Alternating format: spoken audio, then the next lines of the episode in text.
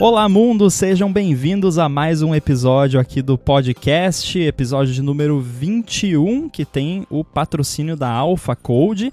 Eu sou o Guilherme Rambo e junto comigo aqui está o Fernando Boom. Tudo beleza? Tudo certo. Como é que estão as coisas? Tudo bem. E além do Boom, hoje é um episódio especial porque nós temos um convidado especial que eu perguntei como que era para apresentar ele, ele falou que ele é o carinha do iFood. Então eu vou apresentar Bruno Ramos, o carinha do iFood, que trabalha com iOS por lá. Tudo bom, Bruno? Olá, pessoal. Beleza? Cara, um prazer imenso estar aqui. Acompanho vocês aí desde o início aí do projeto do Olá Mundo. Acompanho todos os episódios. Vocês me acompanham nas minhas viagens aqui.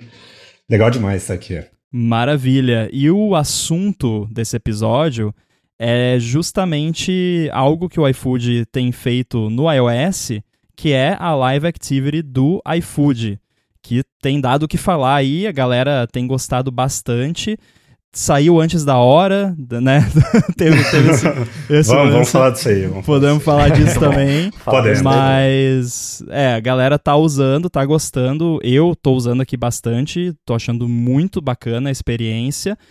Para mim, ela chegou antes da live activity do Uber, então ganharam a corrida aí, né? O que é irônico, mas enfim, tô muito feliz com o produto e a gente vai falar, é claro, né, em se tratando de Olá Mundo, dos desafios que foram envolvidos aí na implementação desse recurso. Então, para começar, eu quero saber de, de você, Bruno, como que surge um, um, projeto desses dentro de uma empresa como o iFood, que tem uma equipe grande e tal, as coisas são mais lentas, né? Numa equipe maior. Não é que nem eu aqui com os meus apps, que, que sou só eu, basicamente, que eu posso abrir o Xcode lá e fazer o negócio e pronto, né? Sim. Agora, quando você tem uma empresa maior e tal, tem N considerações que precisam ser feitas. Então, conta pra gente um pouquinho como é esse processo de Apple anunciou um recurso novo e aí, vamos fazer, não vamos? Como, quando? Conta pra gente. Pô, perfeito. É, vamos trocar um papo sobre isso, porque é muito interessante e eu gosto muito de compartilhar como foi essa experiência. Porque às vezes o pessoal, tipo, fica, pô, quem teve iniciativa? Isso vem de um time de produto, vem da diretoria, vem das próprias pessoas que são devs iOS dentro do time, como que funciona toda vez que a gente tem WWDC e como que a gente adota essas novas tecnologias lá dentro do iFood, né? Basicamente, eu vou começar explicando um pouco da, da estrutura, assim, mais ou menos, dos times que a gente tem lá dentro do iFood, porque isso vai fazer bastante sentido.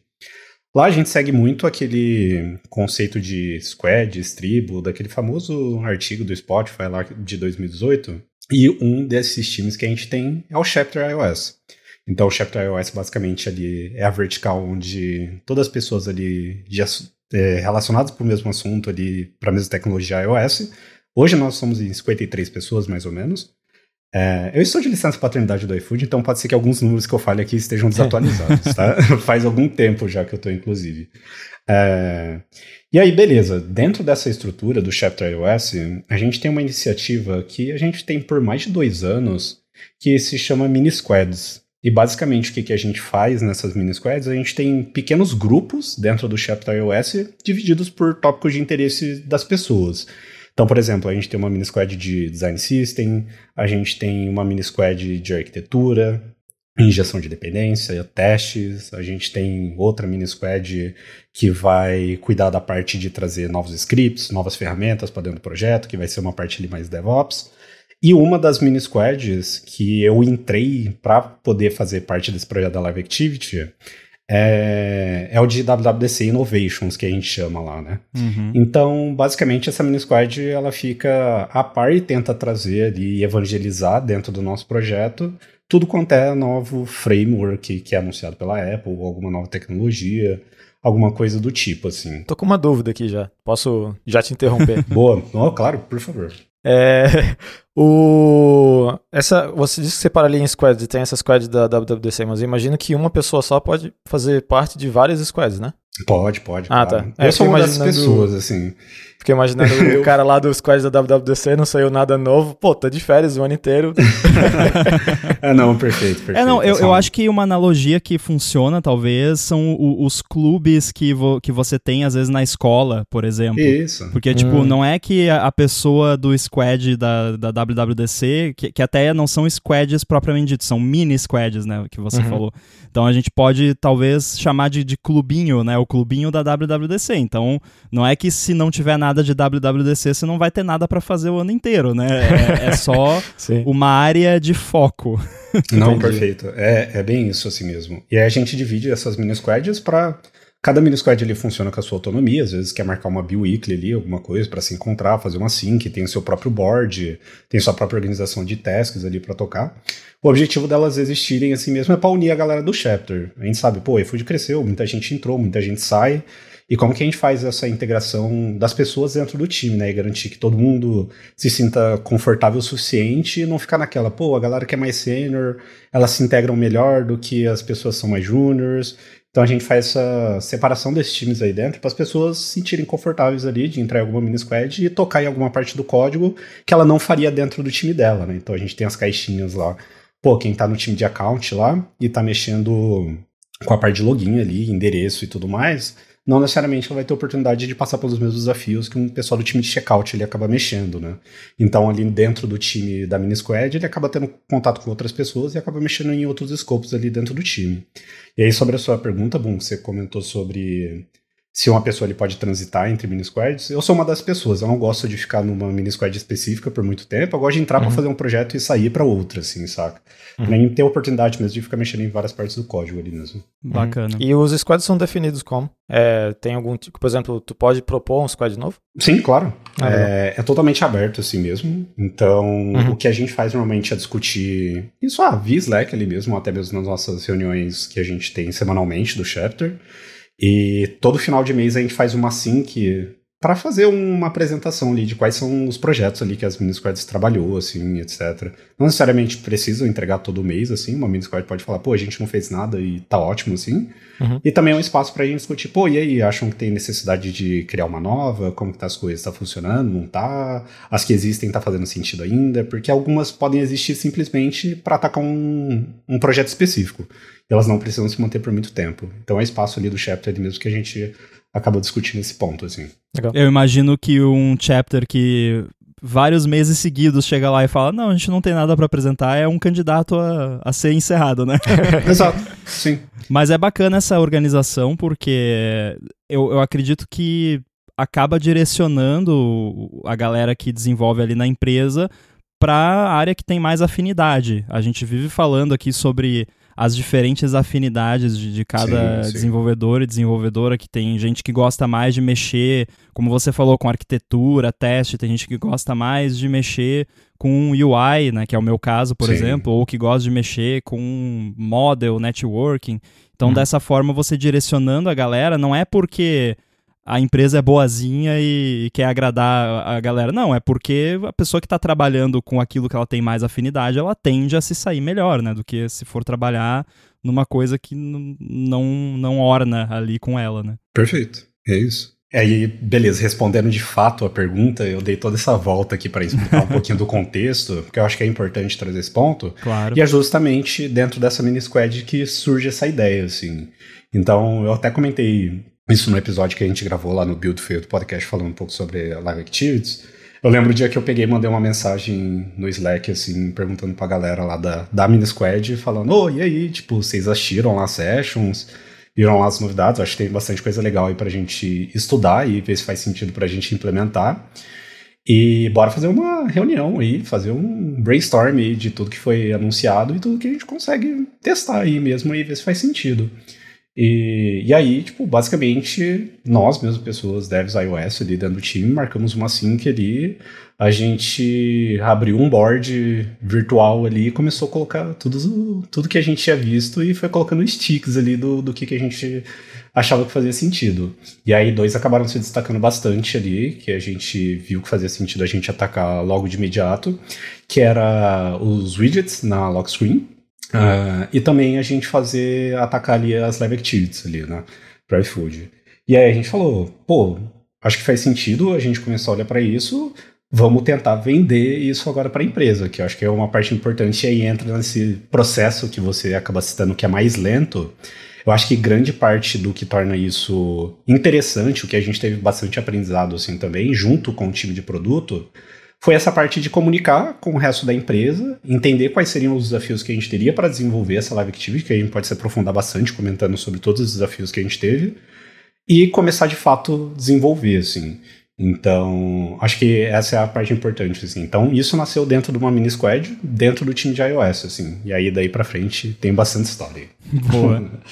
é muito bacana quando você tá assistindo ali a WWDC e você vê um negócio que, tipo, cara, eu tenho que fazer isso no, no meu app, né? Que, que, é a combinação perfeita. Às vezes a, a gente tem que ser criativo, né? Tipo, eu assistindo, Sim. por exemplo, lance de live activities, eu não tenho nenhum app onde isso é particularmente uhum. útil. Então, se eu quisesse mexer com isso, eu teria que inventar uma desculpa para ou inventar um outro app para poder mexer com isso, né? Mas no, no, caso de vocês, eu imagino que na hora que você viu a apresentação, a, a lampadinha já acendeu em cima da cabeça, né? Porque, tipo, é óbvio que isso se encaixa perfeitamente pro modelo de negócio do iFood. Sim, com certeza. E, nossa, na minha lista, assim, que eu fiz, eu sou uma daquelas pessoas, eu escuto vocês, eu acho que o Boom comentou disso no episódio que vocês gravaram pós da DC, assim, que foi... Pô, eu travo minha agenda e acabo dedicando ali todo o meu tempo ali para mim acompanhar, assistir as sessions e me atualizar ali das coisas novas e tal. Não tentar focar somente ali na, na abertura do evento e no State of the Union lá. Sim. É, Pô, na minha lista, eu acho que devia ter uns 35 itens, assim, de coisa que eu falava, pô, acho que, que dá pra gente, pelo menos, olhar e saber se isso funciona pra gente ou não. Tipo, das ideias mais bizarras, assim, possíveis, assim, tipo, pô, ah, coisas novas lá sendo lançado lá na Account Kit lá, talvez dê pra gente aproveitar algo. Não, tem alguma coisa sendo lançado lá no Siri Intents, lá com as novas APIs. Pô, a gente usar, chegou a usar no passado e a gente achava ridículo, a gente removeu pela forma que a gente tinha dificuldade de trabalhar com isso. Talvez agora a gente dê para aproveitar. Pô, desde coisas novas do Swift UI lá. Pô, isso daqui é o enabler agora pra gente começar a testar aqui dentro do iFood e realmente cair de cabeça aqui, começar a trazer e evangelizar essa tecnologia aqui para dentro, assim. Então, disso que você comenta ah, WWDC tem várias ideias, pô, eu curto demais trazer e anotar todos esses pontos e trazer para alguma discussão assim mesmo. Às vezes o pessoal olha e fala, pô, Bruno, acho que você tá viajando, beleza, tá, tá tudo certo, pelo menos a gente discutiu e, e entendi as limitações que a gente tem. Mas um demais, tipo, é uma baita oportunidade da gente meio que empreender dentro da empresa, vamos dizer assim, trazer alguma tecnologia nova, assim.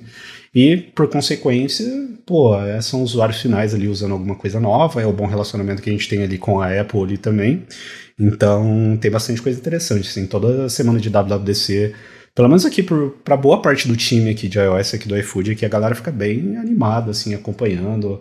A galera dá uma sumida, assim, às vezes de algumas reuniões, assim mesmo, para é. tentar acompanhar, assim, o que é muito legal. Esses casos de recurso novo é, é uma situação bem complicada. Por exemplo, eu sempre olho, eu, eu sou uma pessoa que vive reclamando quando eu sou usuário, assim, pô o iFood não botou Live Activity ainda. Como é que, que absurdo isso? Mas aí quando eu vejo a galera reclamando dessas coisas, eu também fico pensando, eu, eu consigo ver o outro lado também. Pô, mas não é tão simples assim, é. né? É uma parada complicada. Então é é uma situação onde ninguém tá. Os dois estão certos. Os dois lados estão certos, né? O usuário tá certo de reclamar porque a complexidade disso não é problema dele, né? Mas a, a empresa também tá, tá certa de né, fazer direito e, e, e, pensar nas consequências do que está fazendo e não fazer ali meia boca para, né, porque também co como você disse, você precisou, claro, empreender ali, fazer, né, todo o time teve que fazer esse trabalho de entender os desafios e, e comunicar isso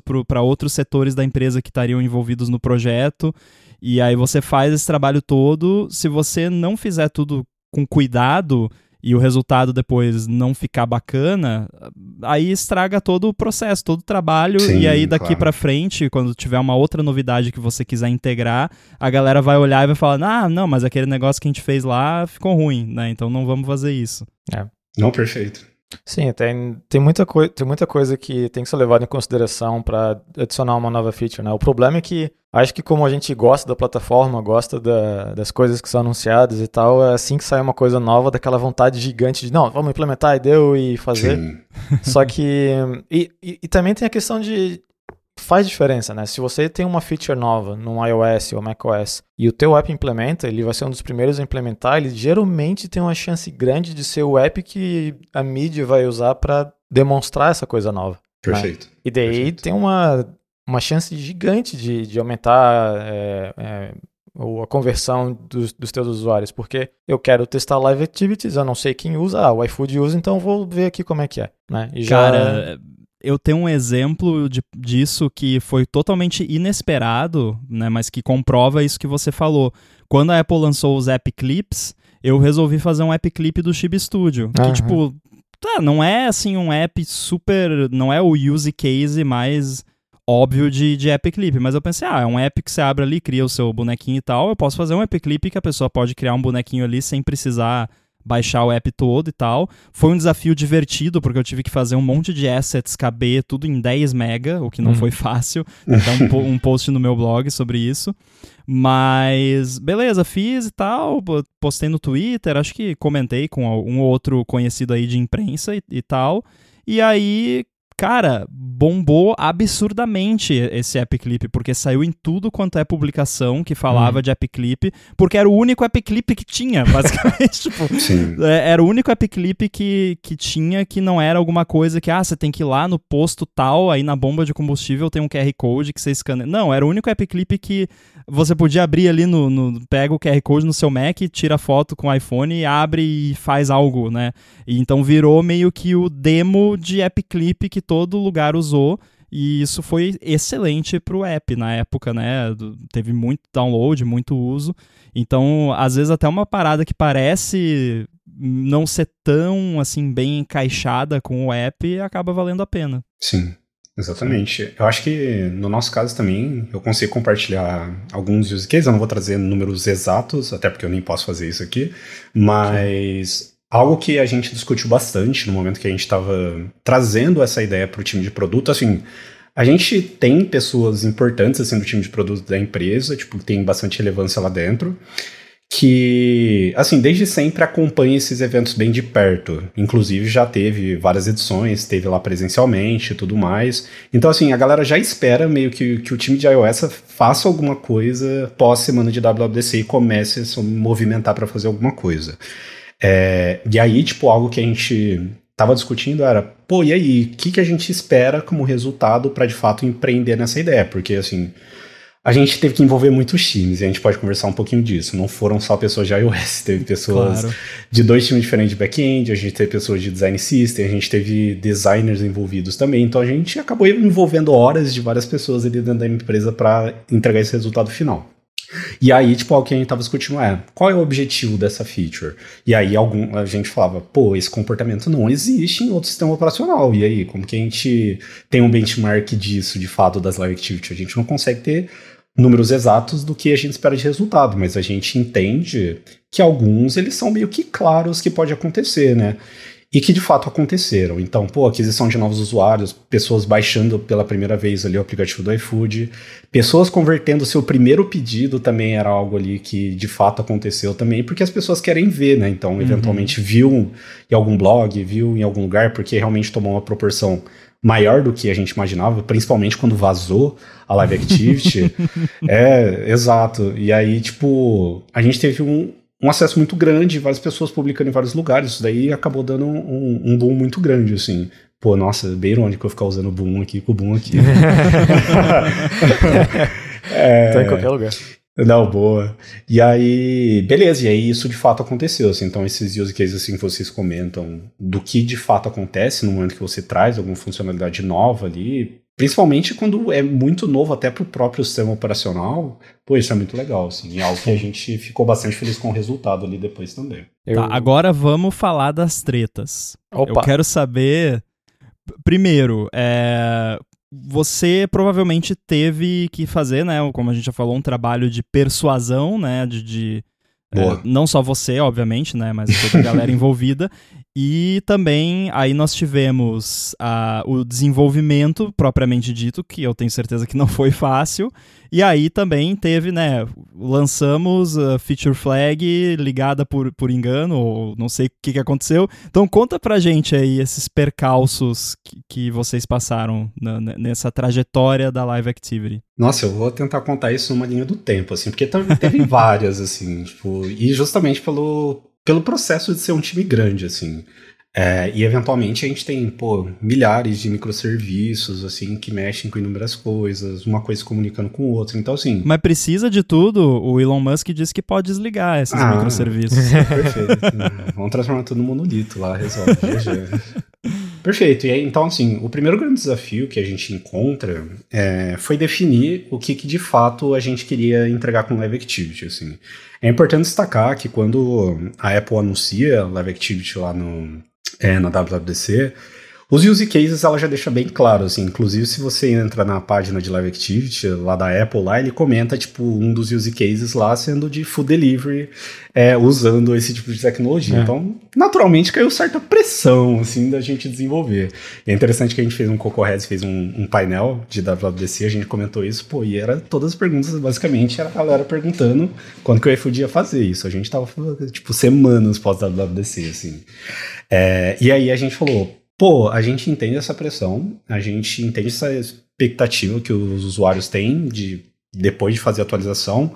Inicialmente, o que todo mundo achava que era direto para o iOS 16 e não contava com, com essa espera aí para o 16.1, de já ver Live Activities nas apps funcionando, assim, tipo, desde Uber, iFood, enfim, e outras apps aí dentro do, do iOS a gente falou, pô, então vamos tentar fazer alguma coisa que a gente consiga atender esse time to market junto com o lançamento da Apple.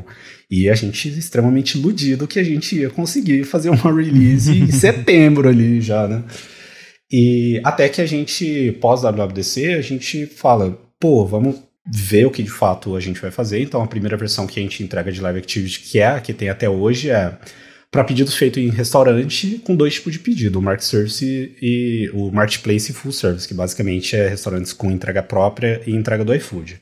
E só, até que se você fizer um pedido em mercado, hoje ainda, é, você ainda não vê Live Activity e tudo mais, assim, então a gente vem testando, a gente criou esse MVP do que, que a gente esperava de Live Activity e falou, perfeito, a gente tem esse escopo inicial, mas isso não foi tão simples de decidir, porque a gente precisou conversar até mesmo com outros times para ver se isso não causavam conflitos de regra de negócio dentro do iFood, né? é importante destacar esses pontos que a gente precisa se preocupar do lado de produto e negócio totalmente quando a gente está lançando alguma coisa nova. E aí, beleza, a gente decide, falou, vamos entregar o MVP, e aí a gente fala, vamos para a parte mais técnica aqui da coisa, que é documentações. Assim, não, beleza, vamos procurar aqui documentações de como que a gente trabalha e constrói uma nave activity. No overview available. Ah, GG, né? não tem, é isso. E a gente cobrando, assim, falando, oh, e aí, documentações. Aí até que da, das lock screen widgets já tinha, a gente falou, pô, então a gente já começa a, a desenvolver as lock screen widgets. Essa a gente conseguiu fazer uma POC, pô, na semana ali pós-WWDC, assim, que foi muito legal. E além do problema da documentação, outro problema que a gente barra logo de cara é a gente usa o Buck como nosso gerador de projeto, então não é basicamente você abrir o Xcode e ter o projeto todo do iFood. Toda essa configuração de projeto, desde import de frameworks, qual que é o pacote que todo o Xcode vai conter no momento que você está usando ele, no momento que você vai fazer o build, como que é o processo, cada etapa do processo de build, a gente tem isso configurado no Buck.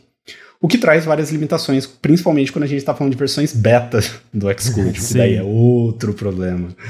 É, assim, eu adoro o Xcode, assim, não fico dando muito reclamação assim, do Xcode, mas pra gente acaba sendo um empecilho bastante grande quando a gente está trabalhando com beta, porque às vezes acontece um erro aleatóriaço, assim, que a gente nem sabe de onde que tá vindo, e aí a gente fica naquela, pô, Será que isso é problema do Buck? No momento, aí a gente pega, entra lá no codebase do Buck, olha todos os detalhes, a gente acaba envolvendo outro time, que é o de mobile platform, lá dentro do iFood.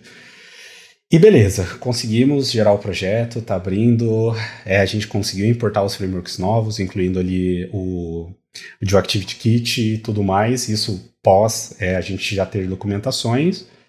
E a gente consegue, conseguiu construir uma POC, assim, para pelo menos testar e ver quais seriam as limitações técnicas, como que a Live Activity funcionava e tudo mais. Inclusive, nesse meio tempo, a gente acabou participando de um lab é, junto com o time da Apple, que foi muito interessante, assim, algumas pessoas, incluindo eu, a gente participou, e era legal que a galera perguntava, tipo, o que vocês precisam? Então era uma feature que tava, pô, até mesmo como que esse framework era construído, a galera não tinha certeza do que, que de fato as empresas precisariam utilizar e como que isso deveria ser construído, como que seria o ciclo de vida total da Live Activity. Sim. E beleza, aí depois a gente ter a documentação, começar a entender, até que teve algumas features que a gente fez mais pro final do. Assim, quando a gente estava nos testes já da Live Activity construída do iFood, a gente deu alguns feedbacks e teve features que foram construídas pela nossa necessidade, assim, também, o que é muito legal. É... E aí, tipo, eu compartilho todas essas experiências porque, meu, a cada etapa que a gente ia passando, a gente ia lidando com várias barreiras, assim. E aí, beleza, chegamos na versão release candidate ali do, do Xcode, temos uma POC ali já funcionando, as lock screen widgets a gente já conseguiu bem nessa, nesse processo aí mesmo de da release candidate, a gente está próximo ali do, dos anúncios ali do novo, dos novos iPhones ali em setembro. Esse time to market a gente conseguiu alcançar muito bem, assim.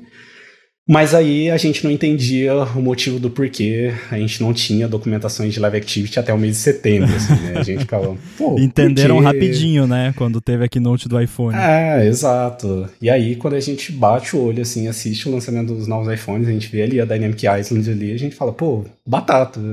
Fez sentido total, assim, o porquê a gente não tem documentações sobre, assim, tipo, fechou, agora provavelmente a gente tem a documentação. E no dia, assim, a a gente já, já pegou lá as documentações que saíram lá e a gente começou a trabalhar em cima disso, assim.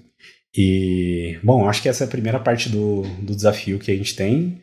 E, e aí depois a gente começa de fato a desenvolver Live Activity, assim. E aí a gente pode conversar, porque daí os desafios já são bem interessantes, assim, a partir desse momento, assim. Eu tenho uma dúvida sobre, você falou do, do POC que vocês fizeram, né, e que teve todo esse desafio de fazer o, o Buck funcionar com Xcode Beta e tudo mais. É, não passa por uma etapa, quando vocês estão explorando essas tecnologias, de um simples protótipo, de tipo, você abre lá o, o Xcode mesmo, cria um projeto novo e faz um, um tipo um demo totalmente mocado, ou, ou vocês não, não têm esse hábito? Não, sim. A gente normalmente é o que a gente faz no caso da Live Activity, foi o que a gente fez, simplesmente para entender, pô, qual que é o framework ali, qual que é o pacote ali que eu vou precisar dar import, tipo, entender a real necessidade ali do que, que vai precisar ser feito, até mesmo pra gente não ir naquela de tentativa e erro no momento que a gente tá gerando o projeto, assim. Sim. Então foi o que aconteceu, assim, da gente inicialmente criar as POCs é, num projeto novo, mas ao mesmo tempo, tipo, a gente precisava garantir que a gente conseguiria gerar isso dentro do nosso projeto também, o que não é o cenário muito feliz que normalmente a gente tem, que a gente teve na real, assim. É, eu, eu quero entrar mais agora nessa parte técnica sobre a, a Live Activity em si, mas antes eu queria saber, eu fiquei bastante curioso quando ouvi lá o Build Failed falando da, da implementação, como vocês lidam com targets de extension? Porque eu sei uhum. que vocês já, já têm, né? Acredito que várias. É, eu, eu, lembro que por muito tempo eu encontrava a galera do iFood em conferências, e aí eu perguntava, pô, quando é que vai ter o meu botão do pepperoni lá, do, do, do shortcuts, né? Que eu clico lá e vem uma pizza de pepperoni. E aí vocês fizeram o botão do pepperoni, fizeram várias coisas. É, como, como vocês arquitetam isso para. Porque as extensions elas são muito limitadas, então às vezes só de você importar coisa demais, a parada já nem funciona, porque já de dar o boot da extension já cai a memória lá, ah, você tem 15 MB de memória, aí um framework lá carrega alguma coisa quando você dá load e, e ferrou, você já morreu a sua extension. Como uhum. que vocês lidam com essas limitações? Bom, basicamente o que a gente tem das extensions ali dentro do target principal ali mesmo da aplicação, a gente tem ali a widget extension, que basicamente ela contém a, as nossas home screen widgets, que a gente lançou lá em 2019, se eu não me engano, se não, 2020, desculpa. Uhum. A gente tem as widgets para lock screen e a gente tem agora as live activities contidas lá dentro, assim. Tem um ponto importante que a gente se preocupa muito no nosso projeto há muito tempo, assim, que é como que os módulos se conversam dentro do nosso projeto, assim. Então acho que entra bastante nesse ponto que, que você acabou perguntando, que é principalmente quando a gente está falando de widget extensions, é, a gente teve um problema recente que todos os imports que a gente dava dentro da, da nossa widget extension, no caso foi da home screen widgets, todo os resources que a gente acabava utilizando, ele era replicado e copiado para o widget extension também, que fazia nosso binário aumentar ah, de, é de outra complicação. Exato, exato. Além dessas de a gente se preocupar ali com o tamanho binal, o, o tamanho final ali do nosso binário, dessa parte de imports, assim, a gente acaba levando a mesma consideração que a gente faz para o resto do nosso projeto. Assim. Então, basicamente, pô, a gente vai precisar depender do que dentro da, da nossa widget extension. Ela pode importar só uma interface, é, ela vai precisar importar somente modelos, ela precisa olhar de fato para alguma implementação concreta. E aí, por que, que eu passo esse contexto? Porque, assim, não acontece da gente pô, importar um módulo que tem milhões de responsabilidades ali dentro da nossa widget extension. Assim, então, acaba sendo por naturalmente a gente já ter essa preocupação com todo o resto do nosso projeto, a Widget Extension ali, por source ali mesmo, Swift, vamos assim dizer, ela acaba sendo bem leve, assim, no final das contas, assim, a gente acaba não importando tanta coisa lá para dentro. Boa. Esse episódio do Olá Mundo tem o apoio de Alpha Code, a AlphaCode é uma empresa especializada no desenvolvimento de aplicativos para empresas que querem fazer a sua transformação digital. Ela já fez mais de 200 aplicativos para o Android e para o iOS que já foram baixados mais de 20 milhões de vezes. E para você que trabalha em uma empresa que está precisando de soluções de desenvolvimento, às vezes precisa de um fornecedor para um projeto específico, ou então, se você mesmo tem uma empresa ou um produto que está precisando de um app, a Alpha Code está com um desconto especial para os ouvintes aqui do podcast. Para garantir o seu desconto, você acessa o site alphacode.com.br, alphacode.com.br, e vai ter o link aí também nas notas do episódio. Aí você bate um papo com eles, explica o que você precisa, comenta que escutou o patrocínio aqui no Olá Mundo e pronto. Você vai fazer o seu app com a Alpha Code com um desconto exclusivo por ser um ouvinte do podcast. Então, mais uma vez, acessa lá alphacode.com.br, conversa com eles e garante o seu desconto para fazer, atualizar o seu aplicativo ou contratar qualquer serviço da empresa. Muito obrigado à AlphaCode pelo patrocínio do Olá Mundo e pelo apoio a toda a Gigahertz. Uma dúvida, eu que estou por fora aí dos acontecimentos do Brasil. O que, que, foi essa história aí de, de vazar antes da hora? Ah, boa, boa. Conta, co conta qual foi a treta de vazar antes da hora. Pô, perfeito. A gente Assim, gente, é legal a gente compartilhar um pouco de como que funciona o processo de desenvolvimento do iFood. A gente se baseia muito naquele Trunk-Based Development e, basicamente, não necessariamente toda feature que está ali no nosso binário final, ela está funcionando de fato. Ou ela está, tipo, em processo de desenvolvimento, não necessariamente ela está finalizada, e a gente faz controle de quase todo o nosso codebase através de feature toggles ali, feature flag, uhum. remote configs, eu não sei se tem vários nomes aí pelo mercado. Eu gosto de feature flag. Eu também. Perfeito. Vamos usar feature flags então. E, e aí, quando a gente chegou, acho que foi isso, foi no mês de novembro, se não me falha a memória. É, a gente subiu a LiveActivity, fez o merge ali na, na Develop, pelo menos com o MVP que a gente esperava, e a gente subiu uma release com, com essa versão. E aí, beleza. O que aconteceu, é, assim, eu vou trazer um pouco mais resumido, assim, para não entrar tanto em detalhes, até porque eu também não posso, mas basicamente a gente teve o um entendimento errado do design da solução de feature flags que a gente tem aqui dentro da empresa. Eu tô é rindo, eu tô rindo e eu acho que o Boom tá rindo porque a gente já passou pela mesma coisa. Eu já passei. Já, já. Ah, tipo, Certeza. alguma coisa assim, pô, você tem que ter configurado pelo menos uma feature flag para X contexto, porque se se não tiver nenhuma, ele vai pegar o valor default, e aí, enfim. O que aconteceu foi que esse default foi true para todo mundo, e aí, de um dia para o outro, tipo, a gente viu a primeira mensagem. A gente tem uma integração do Twitter no nosso Slack, e aí, tipo, uma pessoa de produto mandou para mim, falou, olha, Bruno, que legal, o pessoal já tá elogiando o Live Activity. Aí eu falei, que? Como assim? Tipo, isso Como era assim? 8 horas da noite. Que legal! Assim. Oi? Eu falei, o que? Meu, aí, assim, passou 20 minutos, o pessoal mandou lá no, no nosso canal do Chapter iOS, Mac Magazine, em destaque lá, falando, pô, aí foi a primeira empresa que lança. Eu falei, meu Deus, como assim? E aí, tipo, todo mundo entrou, assim, num War Room, assim, 11 horas da noite.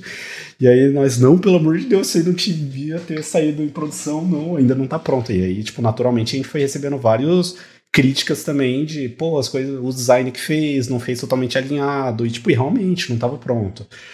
E aí, tipo, por esse mau entendimento, a gente teve um vazamento grande que repercutiu muito e ela ficou em produção, sei lá, por duas horas, se não me engano. Assim, todo mundo acessa, todo mundo que atualizou o aplicativo tava vendo Live Activities já. Eu nem precisou do Rambo ficar fazendo Spelunk pra achar o negócio. Você sabe que eu, eu sabia que ia rolar e aconteceu a mesma coisa com o Uber. Porque quando o app tem Live Activity, mesmo que ele nunca tenha ativado, aparece lá no, nos ajustes no iOS, quando você entra no app, na seção de notificações tem o toggle lá, Live Activities. Perfeito. Perfeito. E aí eu lembro que eu ficava olhando dos apps, então eu, eu de certa forma, é uma forma de spelunking, né? Eu ficava olhando no, nos apps lá para ver. Aí, tipo, eu lembro que eu abri uma vez lá o do Uber e, e apareceu lá. Aí eu, ah, então, ó, já estão já estão desenvolvendo, só que tá, né, tá, tá desligado. E aí eu lembro também que aparecia lá no, no app do iFood, daí, ah, então já estão trabalhando nisso, que bom, né? Então já era um sinalzinho assim, né, que você, você conseguia ver nos apps que estavam pelo menos testando né, sim, a, a parada. Mas é, o, o, lance de feature flags, eu, eu vivo criticando o, o phased rollout que algumas empresas fazem, não por fazer phased rollout, porque eu acho que é um, um recurso excelente e que, que, merece ser usado, né? Porque você lançar uma coisa grande aí para todo mundo uma vez só é meio perigoso, né? Então é bom ir, ir com calma. O que eu sempre reclamo é a demora, assim, porque uma coisa é você fazer um phase rollout ali de uma semana, duas semanas, outra coisa é parar de ficar, tipo, meio ano, e aí, tipo, uhum. e aí sempre rola aquela coisa, e, e, é sempre eu, todo mundo, todos meus amigos têm a parada e eu não tenho, é sempre assim, tipo... Sim Uber, Uber, Live Activity do Uber, eles libera, foram liberando, fez rollout e tal, ficou tipo dois meses no, no phase rollout, e aí teve um dia lá, ah, Uber liberou para todo mundo, e aí eu lá, não, não ainda, para mim ainda levou um dia a mais do que para todo mundo já, já tinha, né, então é chato quando demora demais, assim, o phase é. rollout, então o phase rollout para mim é, começa ali para ver se tem algum problema. Se tem algum problema grave, você desliga geral, corrige, começa de novo, mas não essa coisa de ficar meio ano, né, 1% por dia aumentando lá o rollout. Eu, no, eu não sei se vocês têm, provavelmente têm, mas no Instagram, no chat do Instagram, eu não consigo fazer reaction nas mensagens com nada, não sei fazer o double tap to like. Todo mundo que eu conheço consegue dar reply nas mensagens, consegue escolher o emoji que for. E o pior de tudo, no meu chat, se a pessoa faz reply de uma mensagem, aparece como sendo reply daquela mensagem. Ou seja, tá tudo funcionando ali. Só que eu não consigo usar nada. Eu não consigo dar reply de uma mensagem específica. Isso tá, quê? Um ano e meio, pelo menos? Eu vou piorar. Vou piorar para você porque eu consigo ganhar. Quer dizer, hum. talvez não, porque assim, eu tenho reactions, né? Tanto é que ah, a gente é. fala no Instagram, às vezes eu mando reactions nas suas mensagens. Não, eu só dou like. Porém, eu só tenho na minha conta, eu tenho, tipo, várias contas no Instagram, tipo, eu tenho a conta do Yoshi, tenho a conta da Gigahertz, tenho a conta do AirBuddy, eu só tenho reaction de emoji na minha conta, porque o Instagram, por algum motivo, achou que seria uma boa ideia as feature flags serem por conta e não, tipo, por device ou por Sim. instalação. Então, tipo, eu troco de conta, muda. Teve vezes já que, tipo, eles mudaram totalmente o design do app, aí eu trocava de conta, o app ficava diferente to assim, tipo, totalmente diferente. Perfeito. Então, é, né, para um app que tem essa possibilidade de você trocar de conta, é complicado. Né? No caso do iFood, por exemplo, não seria um problema que a pessoa usa só uma conta. Né? O, o meu pai ficou muito tempo falando, mandando mensagem para mim, filho, como é que eu faço para ler, é, para ter a, a, letra das músicas no Spotify? Porque apareceu para tua mãe, apareceu para todo mundo, mas eu não consigo ver. Eu, Nossa, aí para você ter que explicar para pessoa não, é, o que, deu, que é. Eu pensei, ah, será que de repente alguma coisa da conta dele, sei lá, tipo do, do device, né, ou da versão do iOS que ele tá, eu confirmava tudo igual o meu e tudo né, no meu funcionava de boa. Depois, ah, de repente são as músicas. Daí eu testava as mesmas músicas e conseguia ver as letras. Daí eu loguei com a conta dele na, no meu telefone e sumiu tudo. Nossa. Também é por conta, pelo visto, no Spotify. então, tá lá até hoje meu pai sem as letras de música porque, sei lá, Spotify decidiu que ele não era digno. Não, é uma parada que eu gosto de levar muito em consideração quando a gente tá fazendo alguma feature que daí a gente tem total controle para tomar essa decisão. Eu me preocupo muito com isso, assim, de fato, do, de não acontecer é, esse caso de, pô, pessoas ali na mesma casa, ali na mesma região, tipo, tem feature uhum. diferente. Então, assim, a gente tem várias formas de fazer a distribuição dessa funcionalidade. Ah, assim, no caso da Live Activity, a gente acabou usando por polígono ali, e a gente acabou distribuindo por cidade, assim, quando dava por estado, para evitar, assim, pô, mas quando isso caía na rede, é impossível, assim, você conseguir, tipo, sincar todo uhum. mundo, assim, para usar. Mas nesses casos, assim, tipo, liberava numa cidade, já avisava lá a pessoa, oh, usa aí, tipo, faz um pedido, olha que legal, tipo, já tá funcionando. Aí as pessoas, todo mundo tava lá, conseguiam fazer esse pedido, assim, mas tem feature assim mesmo, que daí cai por, por usuário, pô, e é complicado, assim. É, pra app tipo iFood que lida com... é muito baseado na localização, é bacana essa parte, porque você consegue uhum. de fato fazer isso. Eu lembro que na, na época do, do Peixe Urbano a gente fazia também, que, porque a pessoa sempre tava em alguma cidade no app. Então era era tranquilo assim, ah, vamos liberar essa feature devagarinho, vamos, ah, então começa numa cidadezinha pequena lá do interior de algum lugar e aí vai aumentando até que chega, né, libera São Paulo, Rio de Janeiro, e aí você vê de fato se, se a parada funcionou ou não. Mas vamos lá então, back-end, o, o que que vocês tiveram que fazer do ponto de vista de, de APIs, de vocês e de back-end para colocar isso em prática? Perfeito. Acho que antes da gente cair de fato para falar o que, que envolve back-end, acho que é interessante a gente comentar como funciona ali o life cycle de uma live activity ali. Boa. É, uhum. E como que esse conteúdo chega e é atualizado para os usuários ali também. Bom, full SwiftUI, assim, iOS 16.1, então, assim, alguns availables ali foi inevitável de aparecer ali dentro do, do nosso, do nosso codebase. Uhum. É, SwiftUI, views imutáveis, atualizadas por alteração de algum modelo, algum estado, na maioria deles. Quando a gente traz isso para Live Activity, basicamente o que a gente tem é o que eles chamam de Activity View Context, que basicamente é um genérico que a gente passa um objeto lá para dentro. Esse objeto nada mais é do que um modelo serializado, um codable ali. E aí, conforme você atualiza esse seu modelo, você precisa atualizar alguma informação dele, é ele quem você vai acabar transitando dentro do Activity Kit ali. Vai ser o modelo que você vai passar atualizado para chegar até a sua view lá da, da Live Activity e ele sofrer essa atualização para o usuário. Ponto.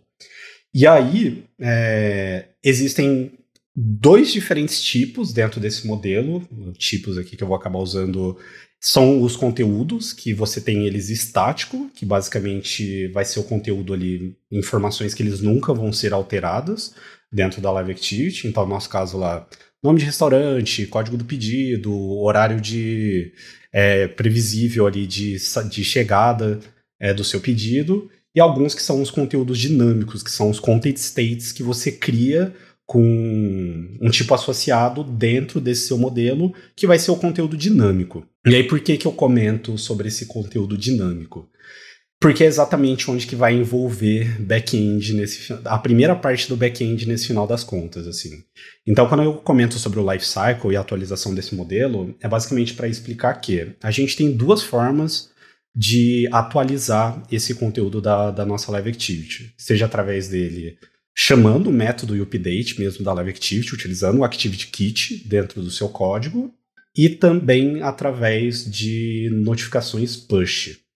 E aí, beleza, pode perguntar, pô, beleza, como que essas notificações pushes vão ser atualizadas, assim?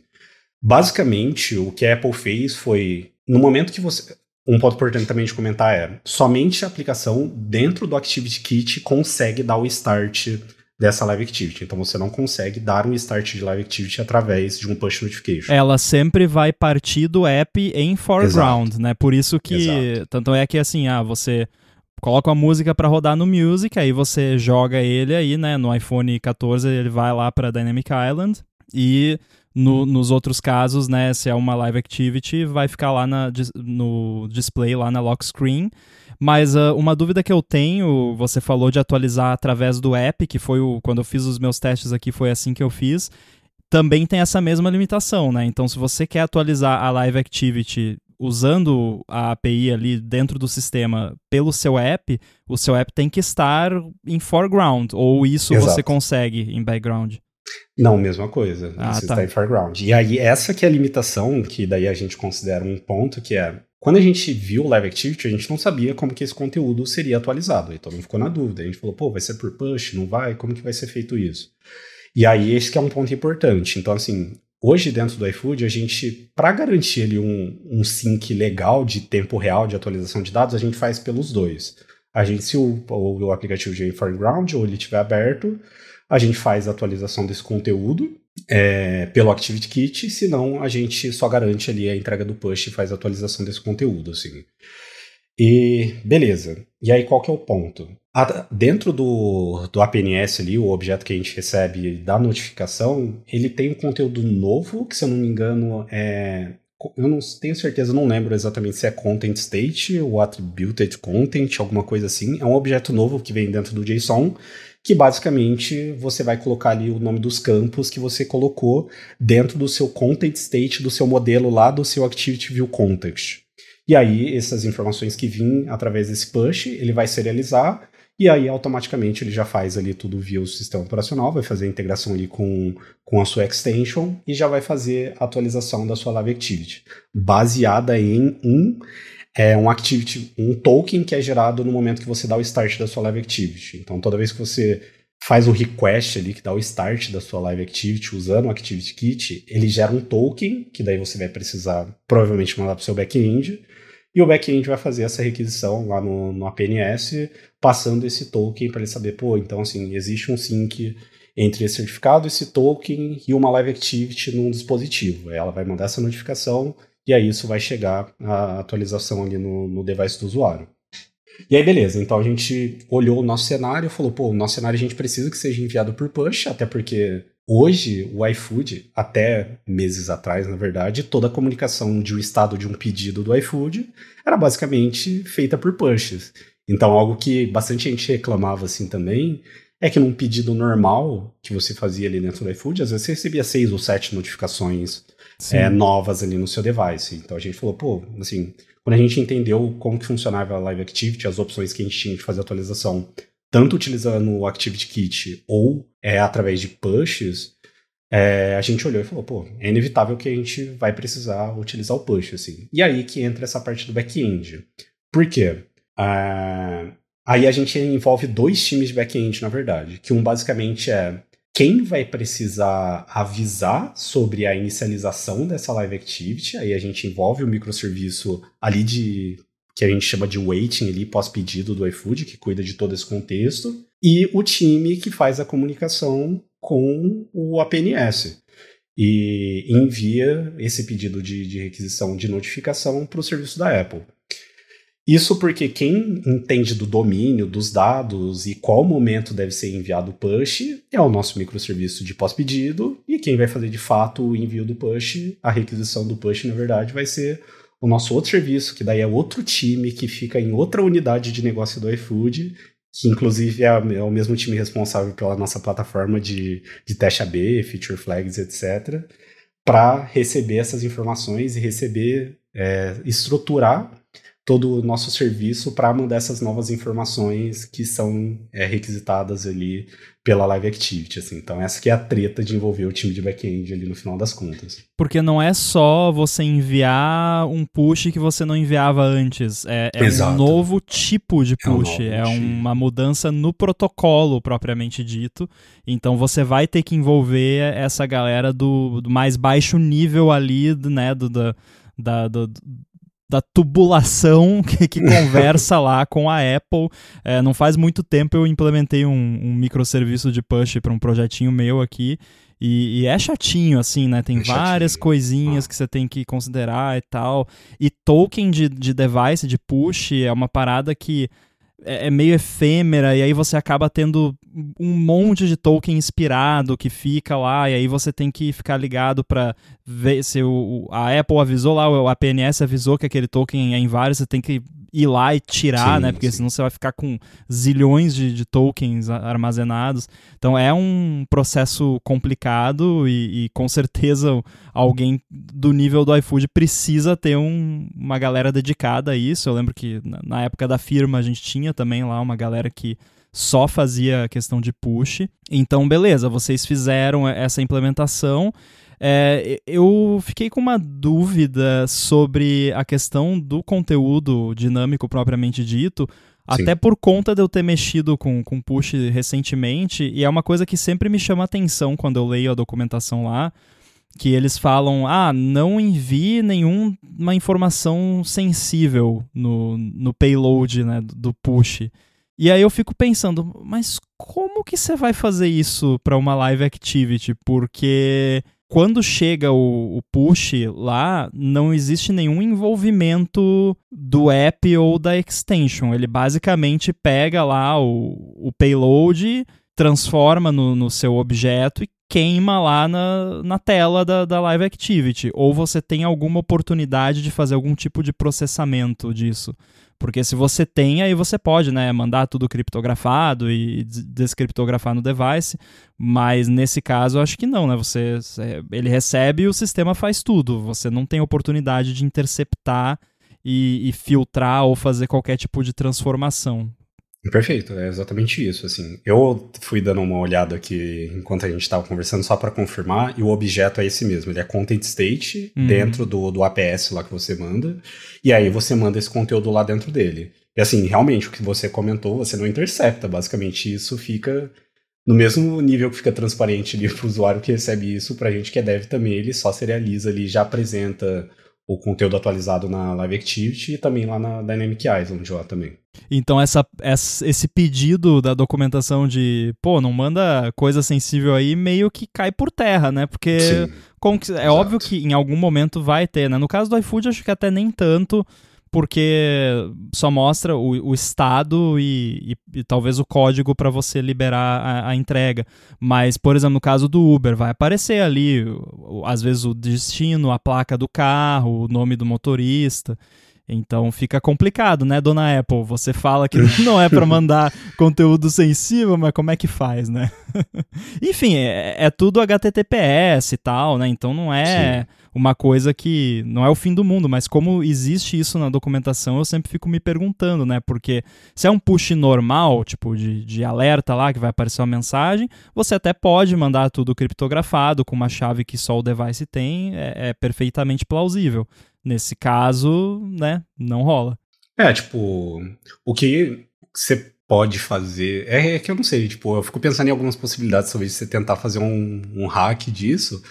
É porque no final das contas, quando ele receber a atualização, o que você tem de informação ali dentro da widget extension são as propriedades do seu objeto. Então, a não ser que você queira fazer ali um, umas decifrações ali de decriptações ali de do que é enviado ali do push, talvez tipo você consiga ali fazer uns métodos auxiliares, talvez consiga assim, mas basicamente é tudo que você tem, você recebe essa informação e tudo que você tem é como que ela vai ser apresentada ali dentro da sua view ali. Se o init from decoder lá do, do seu modelo é chamado, aí até talvez role, mas eu não sei Sim. se eles não estão fazendo alguma treta cabulosa ali, né, de mapear direto, porque eles têm adotado mais o, o Codable para esse tipo de coisa, o que é maravilhoso, né, porque é, é muito chato você ter que mexer com intents e essas coisas da era Objective-C, que é uhum. tudo optional.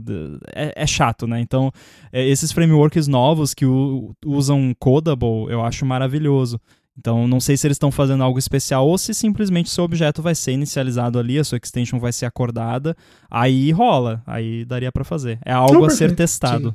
É, você acabou comentando que uh, é, daria para fazer, porque sim, o, init from decoder ele é chamado. Ah, Até então você precisar fazer pô, alguma formatação de data, alguma coisa do tipo, que é o nosso caso que a gente faz também. Verdade, não dá para fazer, assim. Ah, então Comi é bola aqui no, no que eu falei aqui, mas realmente dá para fazer. Mas foi bom a gente explorar isso aqui, então, para quem sim, tava em dúvida também, rola.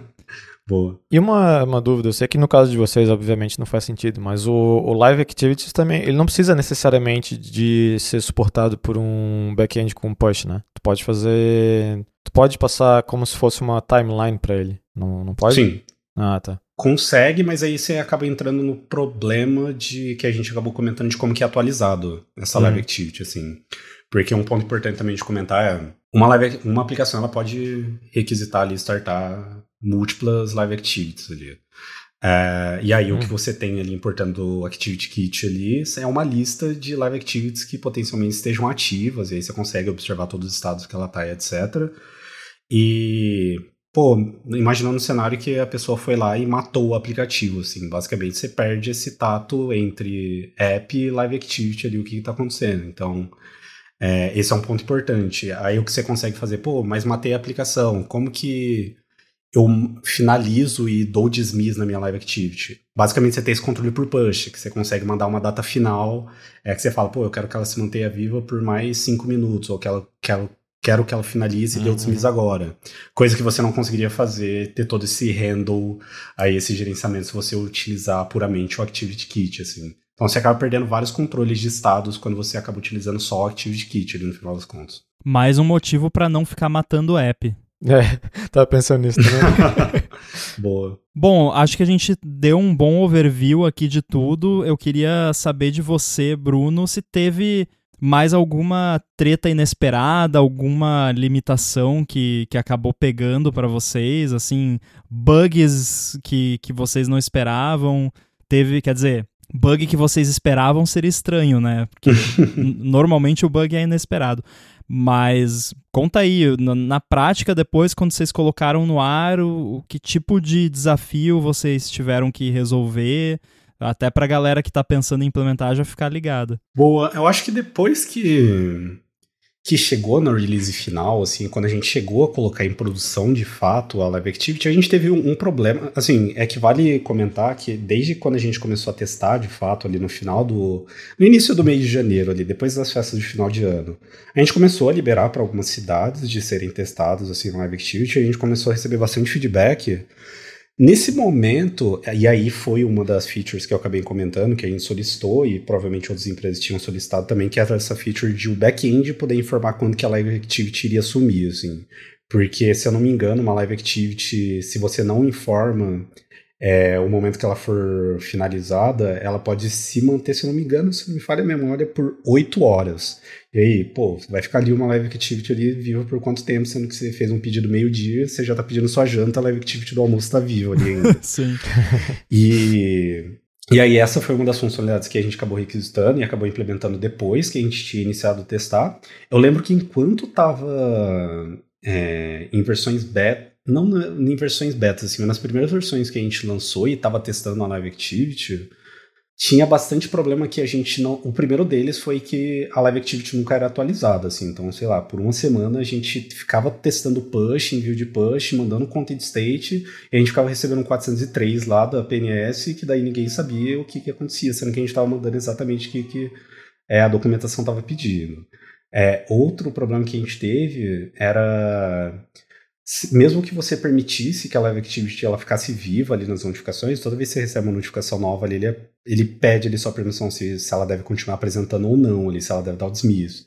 E mesmo que a gente colocasse que deveria continuar aparecendo, ela sumia. Então a gente ficava muito nessa dúvida de, pô, é algo novo. A gente não sabe se é problema da plataforma ou se é algo que a gente está enviando errado. E a gente ficava, assim, perdendo bastante tempo quando a gente estava testando essas coisas. Mas no momento que a gente começou a testar em produção, falou: não, tá valendo, a gente vai começar a coletar os feedbacks para é, começar a fazer as alterações aqui de fato, que foi em janeiro ali. Eu acho que foram mais esses do, de encerramento da Live Activity. É, a gente tem bugs conhecidos de edge cases que podem acontecer dessa sync entre live, é, Activity Kit e Push Notification, mas não vou Sim. compartilhar, deixar as pessoas descobrirem. tem, tem, tem, tem, tem, alguns easter eggs aí que você consegue fazer. Vamos brincar de caça ao bug. É, Isso é, auto, é, um, é um growth hack aí, né? Ele fala que tem que descobrir o que está acontecendo para todo mundo ficar fazendo é, pedido. Lá, tá vendo? E... Pô, verdade. Growth verdade. hack. Testa lá, testa lá. Mas assim, em questão da, de maturidade do, do framework em si, cara, a gente ficou impressionado do, de como ser algo totalmente novo. E aí eu acho que essas questões de one-on-ones e labs que a Apple tem feito cada vez mais, esse ano a gente, no ano passado, na verdade, a gente teve bastante, se não me engano, a gente deve ter umas 4, 5 sessions dessa durante o ano, me faz a pensar que a Apple tem cada vez mais ouvido assim a comunidade em questão de de como que as pessoas esperam que sejam as APIs ali mesmo da Apple ali têm amadurecido cada vez mais, assim. Uhum. Então, uhum. pós WWDC e esses lançamentos dessas funcionalidades, assim, das features novas para lock screen, assim, cara, eu acho que teve, teve uma evolução muito madura, assim, da, da Apple em relação a isso, assim. Algo que eu percebi também é que nem todas as vezes que a gente atualizava Live Activity, ele expandia e atualizava a Dynamic Island. E isso ficou por pouco tempo, assim, também. É, isso deve ter ficado, assim, durante o mês de janeiro ali também que a gente estava atualizando, a gente, é, que a gente tinha implementado. A gente ficava nessa dúvida também. Pô, mas a gente já não está mandando certo? Tem diferença entre a, a Dynamic Island aqui, da forma que a gente implementou, e a Live Activity, sendo que a gente está usando as mesmas propriedades do nosso, do nosso objeto, saca? Mas, assim, foram mínimos, assim, os problemas que apareceram, assim, eu acho que, que foi uma parada muito legal, assim, foram mais enquanto em versões beta, a gente foi batendo e voltando vários pontos, assim, mas no, depois ali que estava tudo em produção ali, de fato, acho que rolou muito bem, assim. Acho que os desafios, no final das contas, acabaram sendo mais internos e como que a gente vendia uhum. é, isso internamente, como a gente fez o assemble dos times ali, juntando uma galera, encontrando uma galera interessada em fazer é, e vender isso para produto, tornar isso prioridade principalmente para o time de back-end que teoricamente não tinham nada a ver com essa uhum. história. E a gente foi falar: pô, tem isso aqui, a gente já sabe que como funciona, tem o fluxograma que a gente montou certinho dos dados que precisam chegar até onde, como que vai ser feita essa comunicação app, é, o serviço de waiting e até o serviço de notificação. Tem como fazer? Aí o pessoal, pô, não é nossa prioridade, tá ligado? Tipo, e aí, como que a gente vai se organizar pra fazer? Talvez não faça sentido a gente fazer agora, mas a gente querendo fazer aquela entrega ali rápido ali, eu acho que é o que deu graça, assim, pro final de toda essa história, assim. Com certeza. Tu, tu tem algum wishlist para activities para a próxima WWDC? Cara, pra Activity Kit, da forma, assim, da proposta inicial que ela tem, assim, eu gostaria muito de ver animações, assim, eu acho. É, uhum. Assim, é uma parada. O conteúdo ali é muito estático. Hoje do, do iFood ali, por exemplo, as, as barrinhas de progressões que a gente mostra ali do status de um pedido, elas são estáticas, assim. Dentro do aplicativo não é. Então, essas limitações mais de view, assim, que a gente teve. A gente teve um desafio de, de design, design system, como que a gente ia criar essa concordância entre app e live activity, assim. Eu gostaria de ver, mas da forma que é feito toda a construção dela e atualização, Dentro do Activity Kit, se a gente pudesse ter um menu mais fácil de como que isso funcionaria em background, ou talvez em, é, quer dizer, em foreground e também em background, assim, acho que seria uma evolução legal, assim, se a gente tivesse uhum. alguma evolução nisso, para não precisar ficar usando aquelas tasks, background tasks lá da, da Apple, que a gente sabe que ela tem uma vida útil ali também no momento que você matou o aplicativo ali também, que você não consegue garantir é, toda a atualização da sua Live Activity também. Você falou de deles terem adicionado essa possibilidade do, do, do push fazer o dismiss da Live Activity. Vocês já estão usando isso? Então, a gente, assim, na nossa primeira, assim, depois que a gente começou a testar, na nossa primeira, quando eu falo primeira versão oficial, foi que a gente fez o rollout para 100% em fevereiro, no comecinho, na primeira semana de fevereiro ali. Boa. A gente já estava utilizando essa funcionalidade, porque era algo que, tipo, até os diretores aqui dentro do iFood ficavam, pô, isso aqui tá ruim, tá ligado? tipo, eu tava me pedindo, tá horrível isso aqui, eu tenho que ir lá e dar o dismiss, tá ligado? Pô, tá ruim isso aqui. Eu tenho que fazer swipe feito um animal, é, né? Aí não rola. Não, Mas, realmente a experiência estava ruim. Eu perguntei porque então eu, eu tenho uma reclamação aqui. Não é exatamente uma reclamação, mas eu acho que podia ser. Eu não sei se tem algum delay ou se é algum bug que tá acontecendo comigo, mas para mim eu acho que podia ser um pouquinho mais rápido ainda, sabe? Tipo, para mim, assim, no momento que o entregador digitou o código e, e deu ok lá, por mim já podia sumir, porque eu realmente não vou precisar mais da, da Live Activity. Mas eu entendo que talvez isso seja uma questão muito minha, né? E é, talvez outras pessoas prefiram que ela fique mais um pouquinho, então de repente tem que tirar uma média mesmo e deixar uns minutinhos ali. Mas eu também não, não me incomodo de, de ter que dar o dismiss ali, para mim não é grande coisa ter que fazer isso. Sim, não, com certeza. E Algo que a gente precisa se preocupar também é no cenário que a pessoa confirma ali a entrega do pedido dentro do app. Essa daí ela acaba Sim. sendo mais instantânea. Não sei se chegou a testar. É, quando você vai lá e fala confirma a entrega, beleza, pô, ela sobe na hora. Você vai ali dar o swipe ali da. Mas daí tem que abrir o app, pô. Ah, não, né? trabalho. É, mas essa daí, é, essa é, vamos considerar que é um teste AB, assim, porque tem, tem várias. É, tem gente que curte, tem gente que não curte, tipo, vê lá, pedido entregue, que é o nosso estado final lá, né? Que só uhum. fica esse texto lá no Live Activity. Tipo, pô, mas é assim é o nitpick do nitpick que eu tô sim, fazendo aqui, sim. porque realmente, no mais, assim, eu, eu tô achando excelente. É, seria bem legal também se, se conseguissem expandir isso para mercado, né? Que, que você já disse que é algo que está sendo explorado, vai, vai ser bacana. É, eu tenho, assim, com relação à Apple, eu gostaria que a integração com o Apple Watch fosse melhor. Perfeito. Porque no momento fica uma notificação meio que permanente lá uhum. no, no, Notification Sim. Center do Apple Watch, mas me incomoda que o iPhone vibra quando atualiza a, a Live Activity, mesmo você estando de Apple Watch. E para mim, por conta de ser uma parada que está sempre visível na lock screen ou na Dynamic Island, por mim não precisava vibrar, fazer barulho, nada, sabe? Podia só atualizar e quando eu quiser eu dou uma olhadinha ali e vejo, né? Ainda mais no device que tem a tela always on. Então, normalmente, sei lá, a gente pede mais aqui de janta, final de semana e tal. Aí você pede a janta, vai lá, senta no sofá para ver um negócio, e aí eu deixo o iPhone ali no lado. Então, se eu quiser ver como é que tá, eu só dou uma olhadinha com o cantinho do olho ali e já vejo, né, se, se tá perto ou não. É, e aí o celular fica vibrando incomoda um pouco. Então, isso eu acho que é algo que a Apple poderia melhorar essa integração com o Apple Watch e talvez colocar uh, uma opção que a gente sabe que a Apple não é muito fã de, de muitas preferências, né? Mas de colocar ali, sei lá, não, não precisa vibrar o iPhone quando atualizar, eu, eu vou ver que atualizou. Sim, é, é, esse é um dos pontos que a gente ficava muito na dúvida, inclusive foi um bug bem crítico, assim, que a gente fez no começo testando as primeiras versões é, da Live Activity, que a gente ficava, pô, por que, que a gente precisa, além de mandar o content state ali dentro do, do APS ali, do JSON, por que, que a gente ainda precisa mandar as outras informações ali, né? E, tipo, meu, a gente nem pensando de longe, assim, como que isso iria funcionar dentro do, do Apple Watch. E aí o que aconteceu nas primeiras versões que a gente fez, e a gente nem avisou também a galera de, de back-end de como que seria isso. Nas primeiras versões que a gente testou, pô, a Live Activity estava lá atualizando bonitona e lá no, no, Apple Watch aparecia dois tracinhos, assim, no título, na descrição da notificação que chegava lá. E aí a gente. Pô, tipo, aí alguém reportou lá internamente, pô, deveria ser, chegar assim no Apple Watch mesmo, tipo, é bug da Apple, a gente. Não, foi a gente mesmo que implementou foi o problema. Foi a gente que botou tracinhos é... no, no título. Mas, cara, é, agora faz, faz todo sentido, porque no começo, eu lembro que atualizava a Live Activity, mas continuava vindo a notificação no Apple Watch normal, né? Como sempre, que foi o que você falou, né? Ah, a gente tem que mandar os dois juntos e tal. E aí agora acontece isso. É, ele não fica mais mostrando cada notificação individualmente. Fica uma notificação lá com um sinalzinho de um tipo um reloginho assim no, no Apple Watch ali no, no Notification Center. E aí ali só vai trocando o, o texto né, que, que ele vai recebendo. Então ficou bem melhor, porque não fica vindo um monte de notificações no Apple Watch que era super redundante, porque se tem a Live Activity ah, não precisa ficar, né?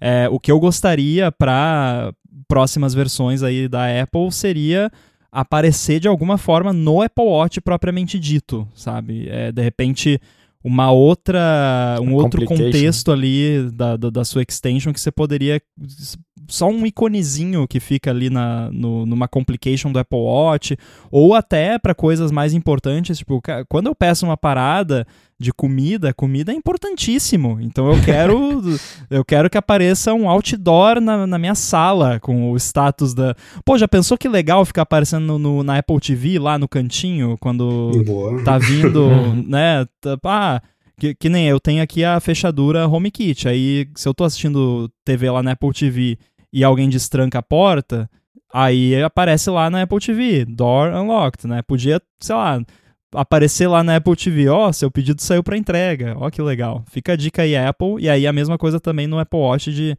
para live activities que importam, pode trocar a tela inteira do meu Apple Watch pela live activity, eu não me importo. Sim. Com certeza. Pois é, eu tenho uma relação de amor e ódio com o Apple Watch, porque como usuário, como consumidor, eu, eu realmente acho um dos devices mais massa que eu tenho. Eu gosto muito dele. Eu uso mais como ah, notificações e coisas do gênero, mas quando eu tô sem ele, eu sinto muita falta. Eu tô muito acostumado em ver meu calendário, ver o clima, uhum. essas coisas. Só que como, como desenvolvedor, é muito chato trabalhar com ele. Não, acabei de falar da fechadura, né? A, a fechadura HomeKit, o meu Apple Watch é minha chave para entrar no apartamento. então, uhum. se eu fico sem o Apple Watch, eu consigo abrir com o iPhone, mas é muito mais chato abrir Sim. com o iPhone. Com o Apple Watch eu já tenho ali a complications, é dois toques já, já foi. Com o iPhone é bem mais chato. E, e, é, como desenvolvedor, mexer com o Apple Watch.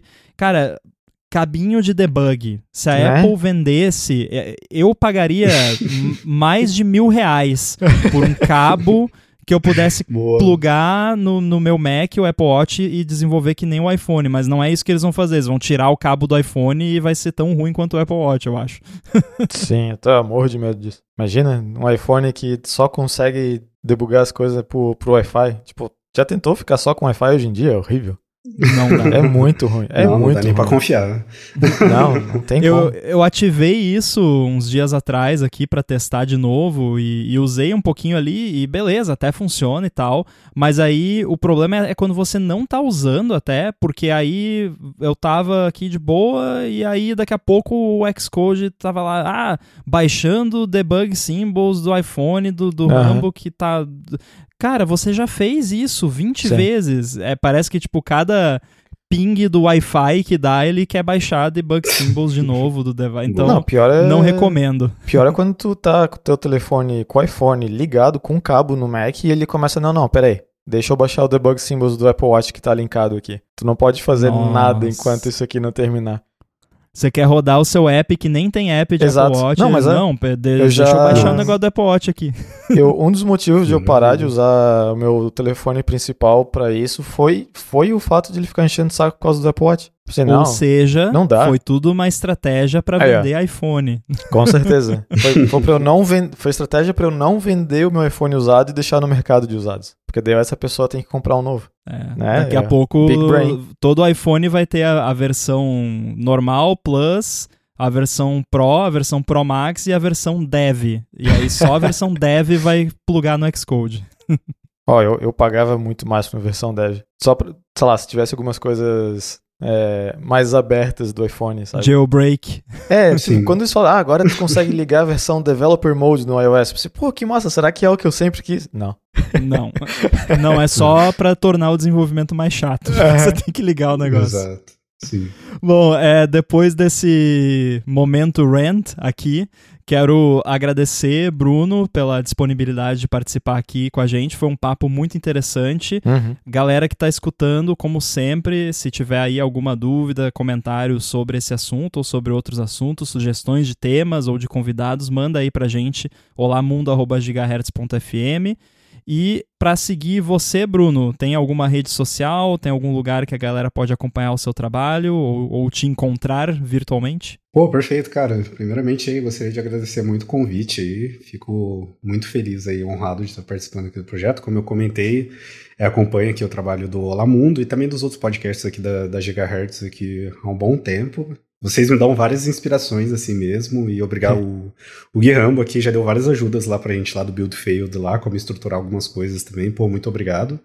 Eu também queria mencionar aqui a galera, um, umas pessoas aqui importantes que fizeram parte aqui da, do desenvolvimento da, da Live Activity aqui, pô, Torquato claro. lá, Romero, Lari, Mafê, que são as pessoas de Dev iOS que participaram desse projeto, né, a Juliane Favinha também que deu baita contribuição lá na parte de Design System, o time do Faster que cuida dessa parte de notificações, o pessoal da Waiting lá também que deu uma baita força lá pra gente para desenvolver esse projeto.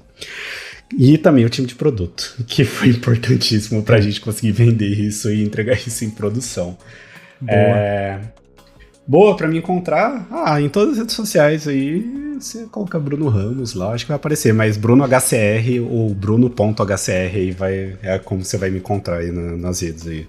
Eventualmente Boa. tô postando coisas Instagram, Twitter, LinkedIn aí, vocês me encontram aí. Vamos deixar links aí na, nas notas do episódio. E é claro também pro episódio do, do Build Failed, que é sobre esse assunto. E aí vocês também tem todo o time lá, né, boa parte do time conversando a respeito. Para quem quiser ouvir mais uma hora aí sobre esse assunto, vale a pena que, que o papo ficou bem legal. E você, Boom? Então, agora eu lembro, né? Eu tô no mastodon.online, arroba boom. Muito bem, e eu tô lá também no Mastodon, mas não é no ponto online, é no ponto social, arroba underline inside. E a gente volta em breve. Valeu. Abraço. Valeu, pessoal.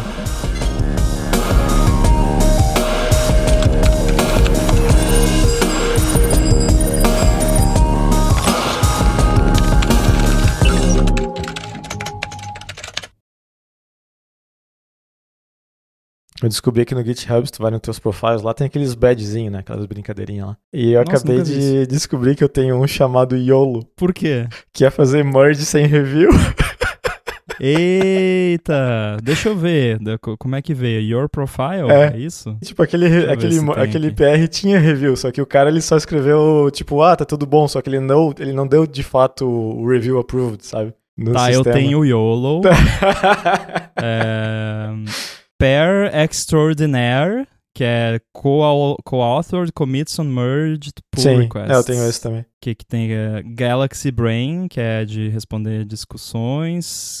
Esse Quick Draw, Giddy Up. O que, que, é isso? Eu acabei de ganhar esse ontem. É, não, foi hoje. Ah, tá. É de fechar rápido uh -huh. o issue. Isso. Tá. Uh, public Sponsor, que é de patrocinar um negócio. Esse não tem. Pull Shark, que esse é de abrir pull request foi feito merge. Arctic Cold Vault, tá? Esse também. É, Starstruck, que é que tem criou um repositório que tem muitas estrelas. Sim. Nossa, mas é fácil pelo jeito, porque tem um que tá listado na, na lista do achievement que tem 16 stars só. é, sim. Não, mas esse YOLO ri pra caramba, assim, quando eu tá, que diabos é isso? O que que é? Divertido. Daí eu, Divertido. eu, eu falei pro pessoal do, do Pato que um cara falou, ah, acho que todo mundo do nosso time tem. Daí eu olhei no profile de quem falou e disse, não, o teu não tem? Não, eu escondi o meu, fiquei com vergonha. ah, eu não tenho vergonha, não. Eu, Quem nunca, né? Eu achei massa pra caramba. Não, isso é. You faz want parte. it, you merge it. Cara, é, antes da gente começar, tem estão lavando o prédio aqui. Então, se tiver algum barulho esquisito aí, vocês me perdoem que é isso, a galera tá pendurada na janela do meu escritório aqui enquanto estamos gravando. Globo é bem popular aí, né? Eu Aham. vi bastante quando eu tava por aí. Sim, sim. Lá na Espanha, principalmente. É, é okzinho. Também, é tudo... Se for comparar UI, eu acho que o Birds é o melhor que tem. Eu acho muito bem feito o app deles. O do Globo eu acho podia ser melhor. Mas funciona, né? Eu peço comida, a comida chega, então tá bom. O Uber Eats nunca deslanchou aqui. Mas chegou até? Chegou, chegou. Ah. Eu cheguei a pedir coisa lá uhum. uma outra vez. Ah, aqui foi. Até bom. que teve. Eh, aí eu sou bem rancoroso quando o assunto é, é esses serviços me passarem a perna, né? Uhum. Aí teve uma vez que a gente pediu uma parada. E pior que, cara, é sempre assim. Nunca é tipo, ah, a gente pede toda semana, sei lá, uma pizza em tal lugar. Uhum. E nunca dá problema, sabe? 50 conto, 60 conto. Aí foi justamente uma vez que a gente pediu, tipo, um banquete num, num restaurante lá. Era, tipo, sabe, 300 reais tudo. Uhum. E aí chegou aqui o pedido, não era o nosso pedido. Tinha um negócio dentro lá que. E, no, e você já viu que quando você pede uma parada e vem o pedido de outra pessoa, nunca é uma parada maneira, né? Ou comigo já é, foi. tipo, comigo foi. Pô, cara, Eu era uma parada que parecia vômito. Não. E, e, tipo, enfim, a gente tinha pedido pra 300 conto Caramba. de coisa. E aí chegou essa, essa bosta aqui. E aí, beleza, entrei em contato lá com o, o Uber Eats, né? Porque Uhum. não tinha como você entrar em contato direto com o restaurante, você falava com eles. Sim, sim.